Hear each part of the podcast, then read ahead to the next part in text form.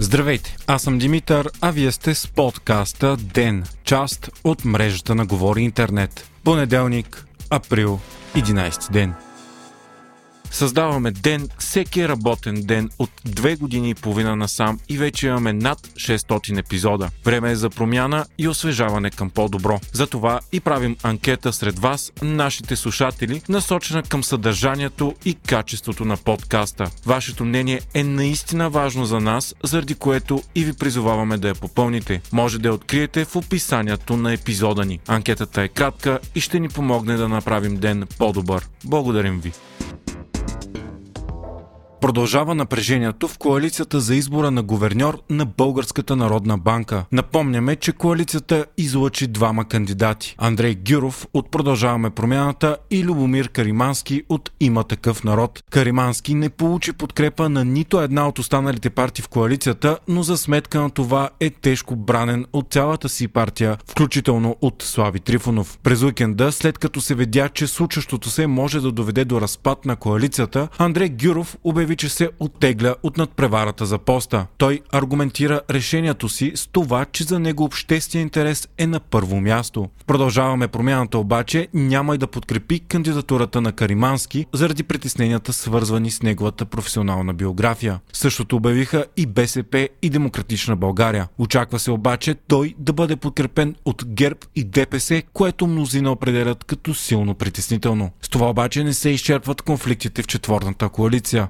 Въпросът за Северна Македония, където изглежда продължаваме промяната, са много по-склонни да отменят ветото за началото на преговорите за влизане в Европейския съюз, но Итана е категорично против, докато съседката ни не започне да изпълнява договора за добросъседство. Трета разделителна линия се оказва начина по който ще бъде плащано на строителните фирми, изпълняващи обществени поръчки.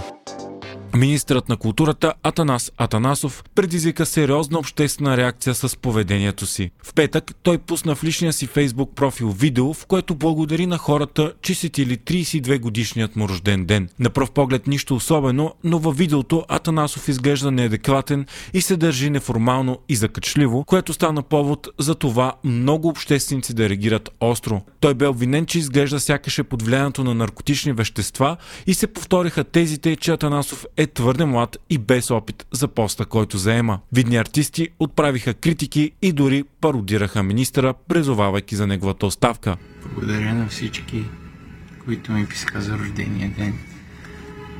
Нямате представа колко много ме зарадвахте, колко надежда и кораж ми дадохте. И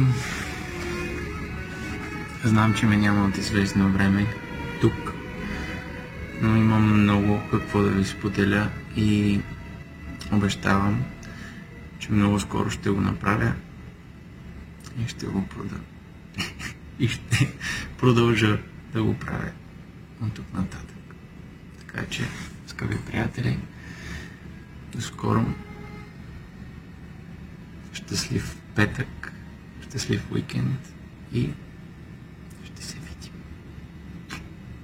След обществената реакция, министр Атанасов пусна ново видео, този път много по-сериозно и делово, в което обяви успехите на Министерството на културата в последните месеци. Той участва и в предаването 120 минути в неделя по BTV, където обяви, че няма да си подава оставката. Видеото му било тест и съзнателно заснето с цел да привлече внимание към Министерството си. Атанасов обяви, че не употребява алкохол и наркотици и че ако трябвало да плати цената да бъде усмиван, е готов да я плати. В интервюто той наблегна на новината, че 30 милиона и 400 хиляди лева са отворени за кандидатстване в Национален фонд Култура.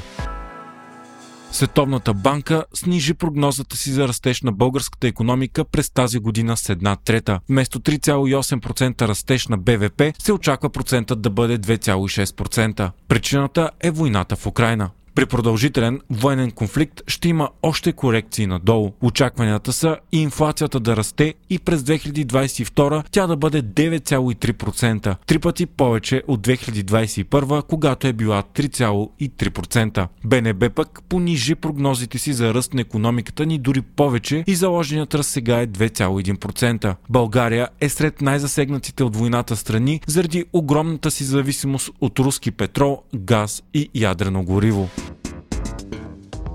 10 милиарда евро хуманитарна помощ за Украина бяха събрани само за един ден на международно донорско събитие, което се проведе този уикенд във Варшава. В него участваха множество известни политици и личности. Парите идват от частни лица, бизнеси и правителства. 5 милиарда от тях ще бъдат под формата на заеми и грантове от Европейския съюз. Междувременно, Киев очаква всеки момент ново нападение от руската войска, която събира все повече сили в източна Украина и най-вече в Донбас, където вече са разположени десетки хиляди войници. Днес пък Финландия и Швеция обявиха, че имат готовност и планират да влязат в НАТО още това лято. Това би направило Финландия страната с най-дълга обща граница с Русия, член на НАТО. Случващото се е голяма промяна в традиционните политики на двете страни. Финландия остава неутрална дори през студената война, а Швеция не е участвала във военни съюзи от 200 години насам.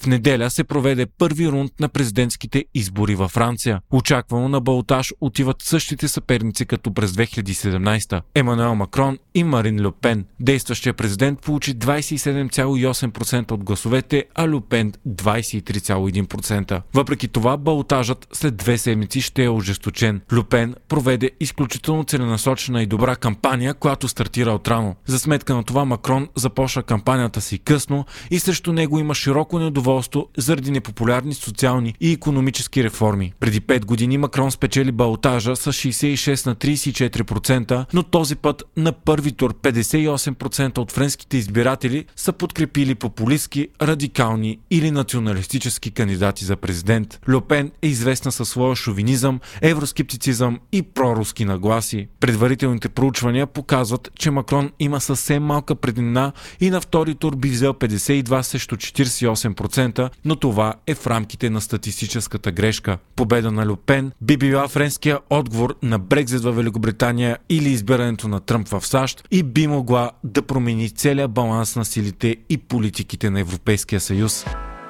Премьерът, президентът и представители на опозицията откриха днес първия по рода си в Източна Европа Институт за компютърни науки, изкуствен интелект и технологии на име Insight. Той е създаден в партньорство с Софийския университет и два водещи швейцарски университета. На откриването бяха и носители на Нобелова награда и награда Тюринг. Проектът е подпомогнат и от Google, DeepMind и Amazon Web Services. Българската държава ще даде 170 милиона лева следващите 10 10 години за проекта. Институтът ще привлича докторанти с стипендии от 40 000 лева, което е безпредседент за България. За него трябва да работят 25-30 изследователи и около 250-300 докторанти.